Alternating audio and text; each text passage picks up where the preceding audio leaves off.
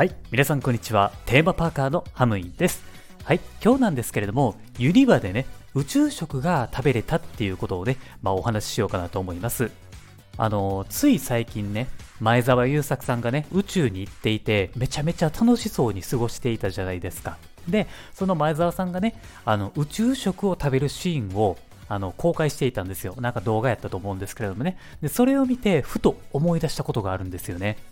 ユニバもね、昔、マジで本物の宇宙食を買うことができたことがあったんですよ。これね、覚えてる人っていますかね？覚えていたらね、結構、あの、マニアックというか、あの、オープン当初から通ってる人だと思います。この宇宙食なんですけれども、今はね、もう買うことはできないんですけれども、昔ね、ET のアトラクションがあった時代なんですよね。で、これはね、あの、今はスペースファンタジーザライドっていう場所になっています。場所っていうか、まあ、アトラクションに変わっています。で、ここの隣にあるショップが ET のショップで、えーそこにですね、宇宙食が売っていたんですよ。そのパッケージはね、未だに覚えてるんですよ。で、どんなんかって言うたらね、あの、宇宙飛行士が地球をバックにして浮いているっていう感じのデザインなんですね。で、アイスクリームとかピザとかが売っていたんですよ。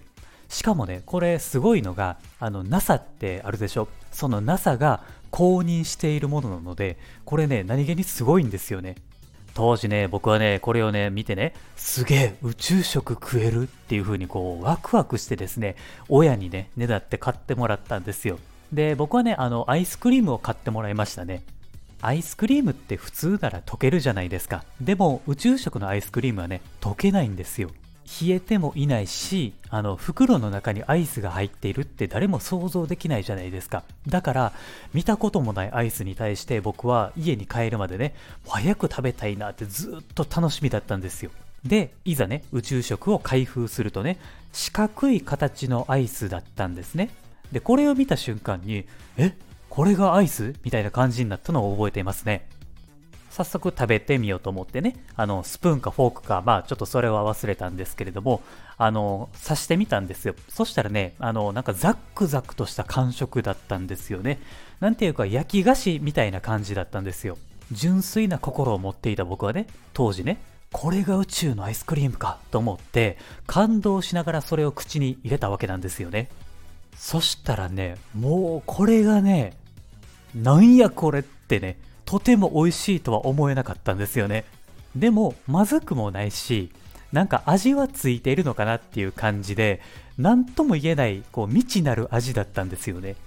まあ、試しにね、冷凍庫で凍らせたら普通のアイスになるんじゃないかなと思って、一晩寝かせてみたんですよ。で、翌日食べてみると、もう単に、あの、それが凍っただけで味は何も変化しなかったんですよね。カッチカチになったんでね、あの余計食べにくくなったっていうだけになったんですよね。はい。まあ今思うとですね、これまあいい思い出でしたね。まあこうやってラジオで話すことができましたからね。もしかしたら宇宙で食べるとまた違った感じになったかもしれないですよね。まあ今度ね、あの宇宙に行った時はちょっと食べてみようかなと思います。いや、多分行けへんと思うけどね。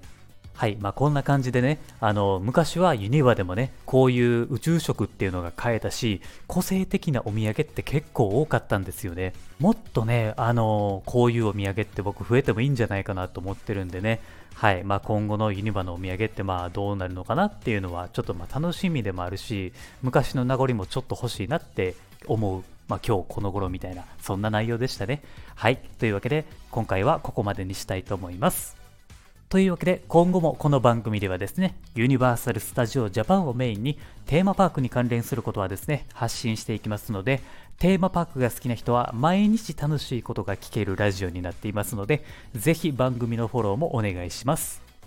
あとですね、ツイッターもやっていまして、ツイッターでですね、僕あのラジオ以外にもいろんな情報をですね、発信していますので、もしご興味がある方は、こちらのフォローもお忘れなくお願いします。